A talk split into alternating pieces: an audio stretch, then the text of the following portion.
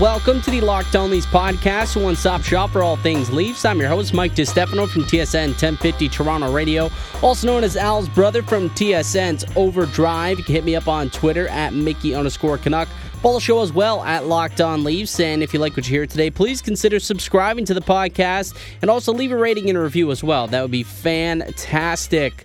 So there was an interesting read in The Athletic today where both James Mirtle and Jonas Siegel uh, answered five pressing questions that Leafs fans want to know. So I thought, let me try my hand at answering these questions for you guys and give my thoughts on these topics. So that's what we're going to be doing today. Five questions, five answers, and let's get to it. Question number one Should the Leafs seriously pursue Alex Pietrangelo?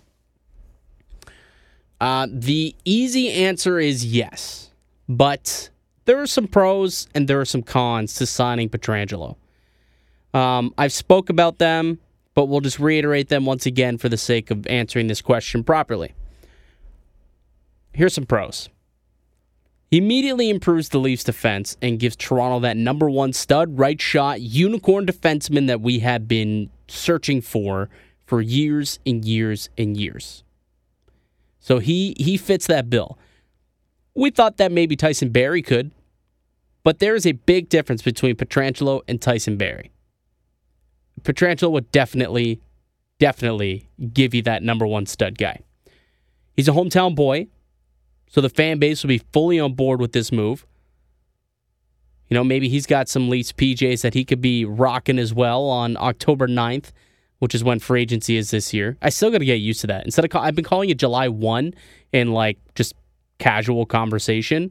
I got to start calling it October 9 because that's what it is this year. But so he's a hometown boy. Um, and I think most importantly, he instantly does make this team a cup contender next season and possibly for the next five, six years, you know, until he, he starts to, to really decline. And that's kind of where the cons come in right? He's 30 years old. Going to be 30 next season when he starts.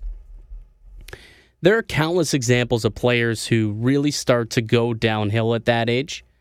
Um, not so much at, at age 30. My issue is if you're signing a guy like Pietrangelo, he's not going to just sit here and sign a two, three, four, five year contract. He's looking for that full term, six, seven year deal.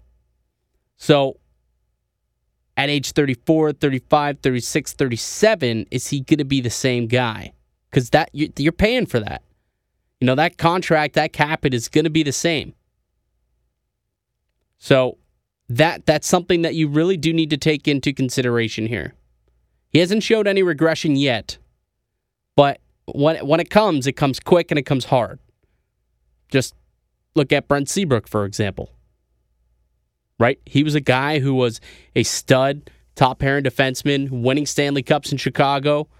And then once he kind of got over over the hill at 30 years old, his game kind of just fell apart. He couldn't keep up anymore. I don't think Pietrangelo is is you know the same player as Seabrook, and he seems to be uh, a kind of a well-oiled machine. Like he should be able to go for for many more years.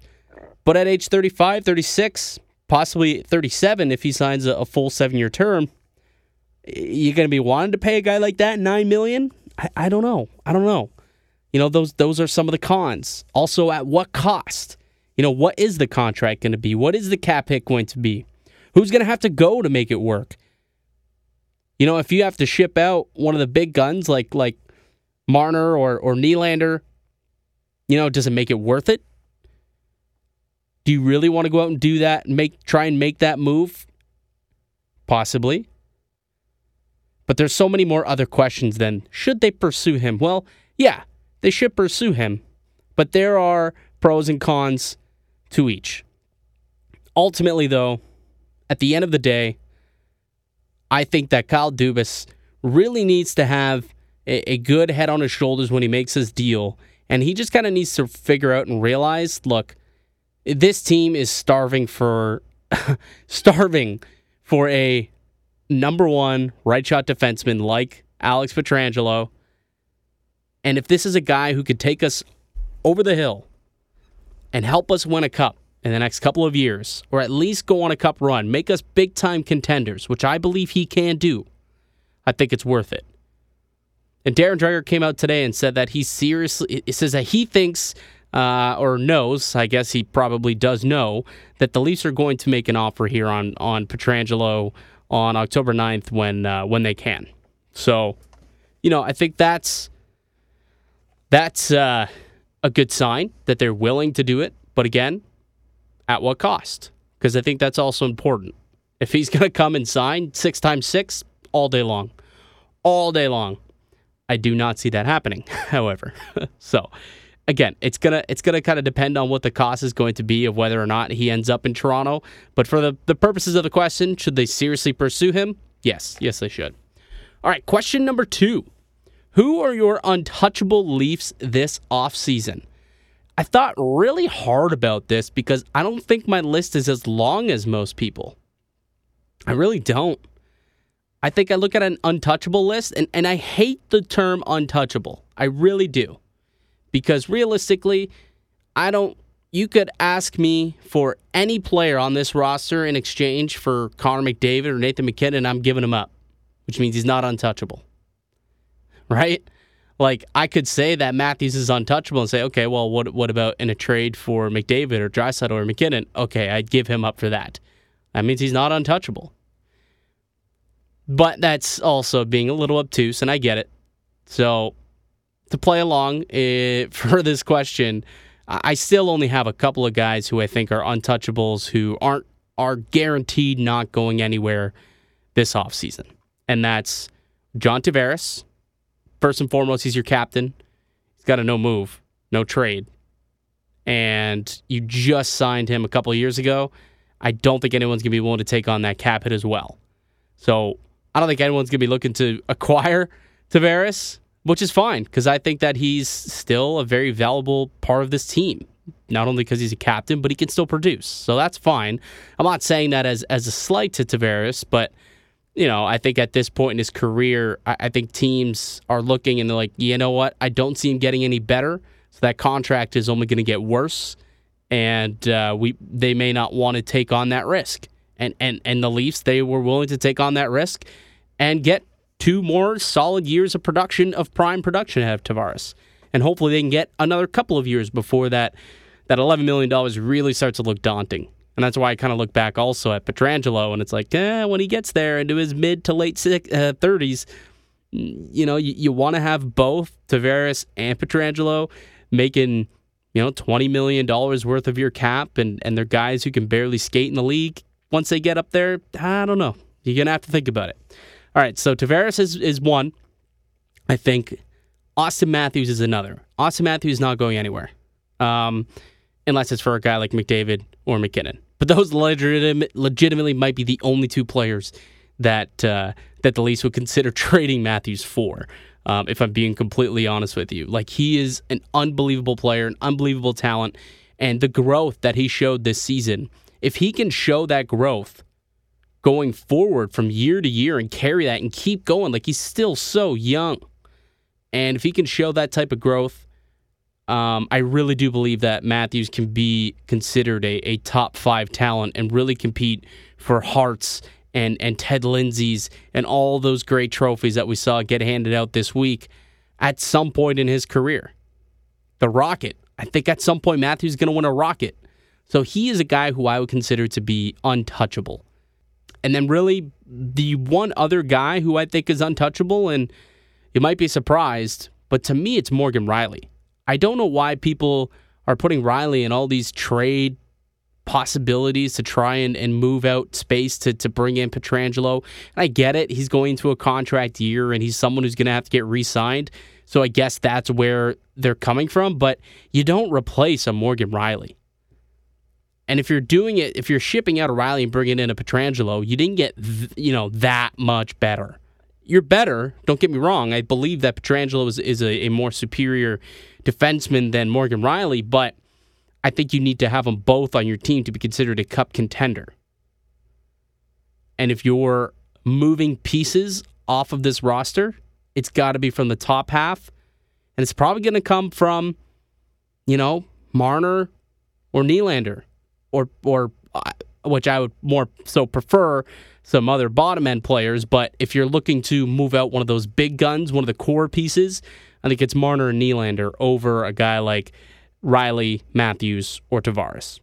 But I would say those three are probably my only untouchables. I might throw Jake Muzzin in there in there as well. You know, he plays a style of hockey that the Leafs don't have. Right? They need that. They need a rugged, stay-at-home, feisty defenseman because we saw what that Leafs decor looked like without him last year and it was ugly. I understand it, this is going to be totally revamped. It's going to look totally different and maybe they'll be able to get away if if he ends up getting injured, you know, get away with it and and kind of a, use a next man up mentality and be fine. But for now, I might be willing to put him in there. He's an honorable mention. But my only three real untouchables on this Leafs team, honestly, Tavares, Matthews, Rielly, and I'll I'll say that Jake Muzzin is an honorable mention. Because even a guy like Nick Robertson, if you offered me, you know, a solid, solid player on a low cap hit as well, like a swap of, of elite prospects, like someone who's looking for a really solid uh, top six winger and they got a solid young top four defenseman and they just want to do a swap, I think that is definitely on the table. I don't think that Toronto will turn that down. So when I look at untouchables, he's not there. He's somebody who, for the right price and the right deal, I think could be moved. So Tavares, Matthews, and Rielly are my lone sole untouchables, with Jake Muzzin most likely as an honorable mention. Built Bar is the best tasting protein bar ever. The improved Built Bar is even more delicious. It's got 18 amazing flavors, including six new ones, which includes caramel brownie, cookies and cream, carrot cake, and this one sounds delicious. The apple almond crisp. And that goes along with the 12 originals mint brownie, salted caramel, toffee almond, and my all time favorite, the peanut butter brownie. These bars are covered 100% in chocolate. They're soft and easy to chew. And best of all, the Built Bar is healthy.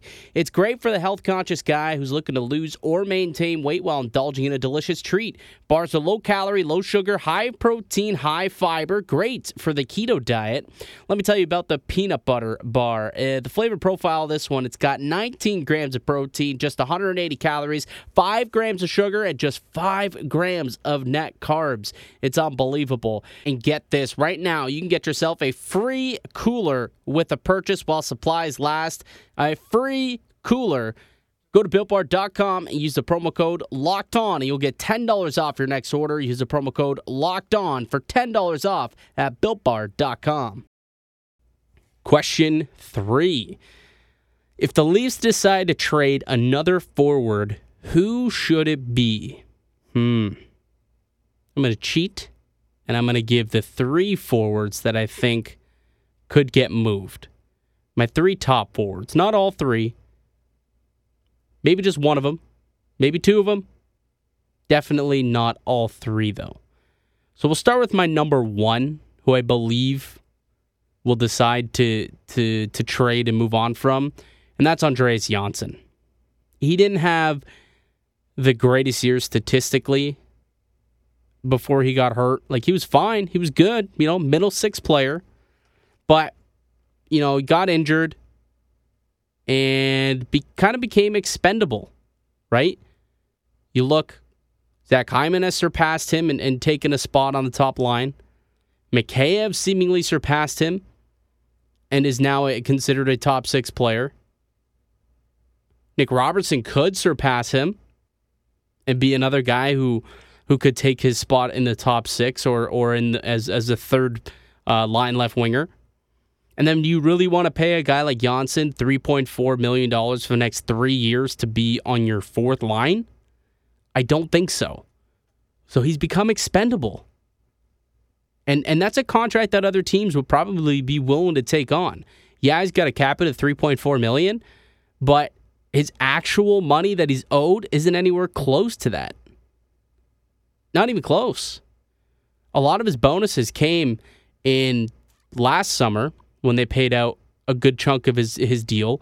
And then back on July 1 when all the bonuses for this upcoming season had to get paid out. So although it's it looks like a lot of money and it's over ten million dollars in cap over the next few years, it's far less than that in actual cash. And with the COVID scare coming in and, and no one really aware of how the revenue is going to be looking, I, that's an attractive piece for teams. You know, only actually spending six or seven million dollars for ten million worth of cap space. There's gonna be a lot of teams looking for that. And if you can also have a guy who's who's young and still is entering his prime, has term, and could play up and down your lineup. First line, second line, third line. You can play him on the fourth line. I would not be willing to. The Leafs can't afford to pay him on the fourth line. But another team who's who's more so all about depth and, and aren't as top heavy, they might be able to get away with it but he's a guy who can play up and down your lineup. He's an attractive piece. The Leafs can get something for him. He wouldn't be a cap dump. So I think Andreas Johnsson is a pretty good chance that he's gone. And somebody is going to have to go if they decide to sign Pietrangelo. And I think Johnsson is probably the guy who's going to end up elsewhere. The other one who I think could end up elsewhere as well is going to be Alex Kerfoot. Um, he was also brought in as part of the Nazem Kadri trade. He played okay this year, don't get me wrong, but I just don't see him as a fixture, as a third line center, because it, to me, I feel like I want someone who's a little more responsible in their own end, someone who's a little more um, better off killing some penalties, blocking shots, a little physical. Uh, I just don't. I don't think that the Leafs need another Alex Kerfoot. They could use something else in that spot, and if they could maybe find a team who's just looking to add a little more speed and skill, uh, maybe they could find a, a, a, trade partner there, or just get rid of that cap. You know, three times three point five. It's not a lot. That's probably about what you're paying for a guy who is, you know, I would say a third liner who can play in the top six if injuries start to pile up and you need to move him up in a pinch. Like he's he's done that where he's moved up and played the wing, or he's moved up and played uh, number two center for this team when when injuries started to pile up a little bit. So he's a guy who can kind of play all over your lineup as well. And at three and a half million dollars with three years left on that deal, it's not bad. So he's another guy who I think you could get value for if you move on from him. Now, he's going to have to be replaced with another guy who can play some valuable third line minutes, can kill penalties, um, potentially add a little bit of offense if need be. You know, so I think that if you're moving out Kerfoot, there does have to be a contingency plan as a replacement, whether that's, you know, in the trade itself, whether that's when you trade out Johnsson or or in free agency you find somebody on a cheaper bill who's willing to come in and and do it at a cheaper cost. Maybe a veteran who comes in and does that role. I know Spezza did play third line center for a little bit this season. Maybe they bring him back and try him out as your third line C. We'll see what happens but I think that's one option. And my third one this one's a little interesting.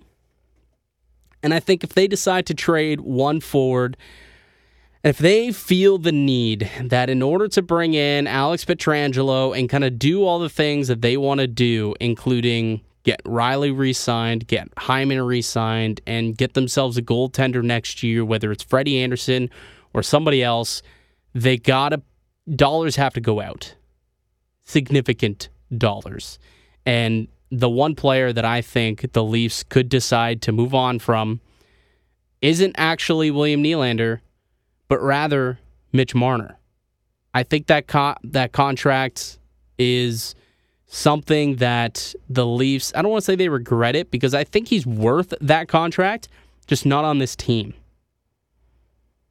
Like, I think he'd be worth it if he was the best player on your team and that was the highest contract on your team. But when you got two other guys who are making more than that and another guy coming in who's about to make pretty close to that, it's just not feasible. It really is not. So if you could take that 10.893 cap hit, which is a tough, tough look, and I think that money could just be used to kind of spend to balance out this lineup, which is what I think this team needs to do to win. You take a look at, at the teams that are left in the cup final right now. Tampa, extremely balanced. They roll one through four lines, and they have one a first, second, and third pair of defensemen where they feel comfortable playing them at all times. They've got 20 guys who they sent out there in their lineup, and they're comfortable with all 20 of them, including our guy, Curtis McElhinney, who they're comfortable with as the backup. Hasn't played as second, but they're comfortable with him regardless. But if they do need to move out significant cap space to do everything they want to do, like if Pietrangelo is the only guy who they need to bring in, maybe they don't have to make a move. But if they do want to bring in Pietrangelo, get some other extensions done, and also maybe fill out the roster a little bit on top of Pietrangelo, I think a guy like Marner may be on the table. And keep in mind, because he was an RFA and he's still so young and, and still has those RFA rights, he doesn't have a no trade. So they can move him at any time. So I think that Marner, if any of the big guns go, it's it's going to be Marner. I don't think it'll happen, but uh, but I wouldn't be that surprised if it did. All right, question number four: Should the Leafs trade their first round pick? Hmm.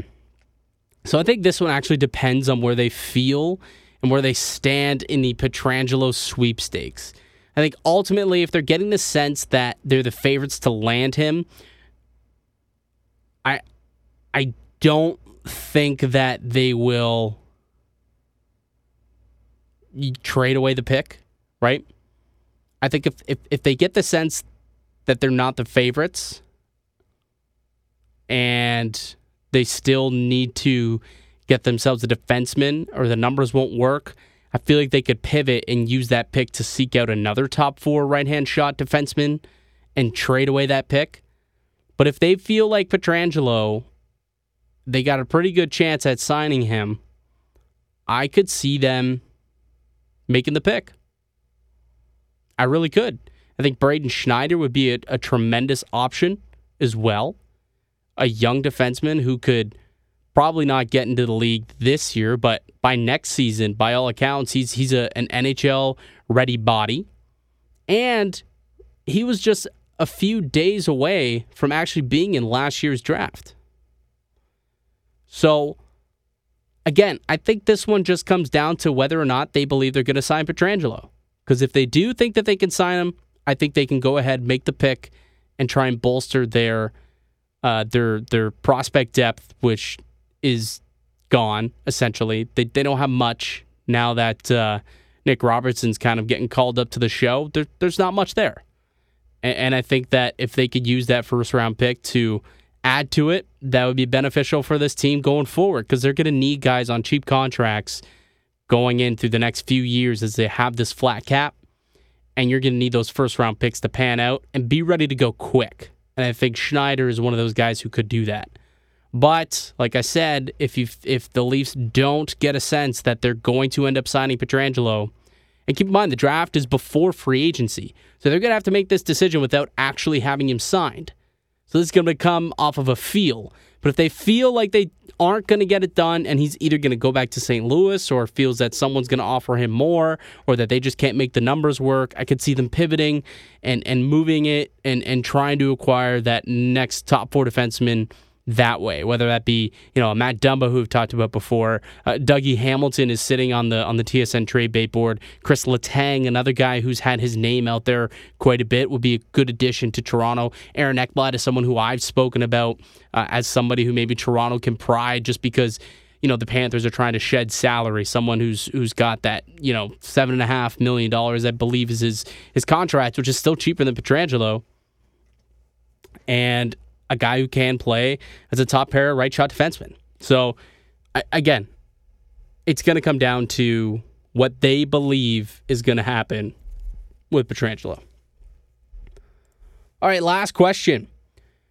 How much better, if any, will the Leafs be in three weeks from now?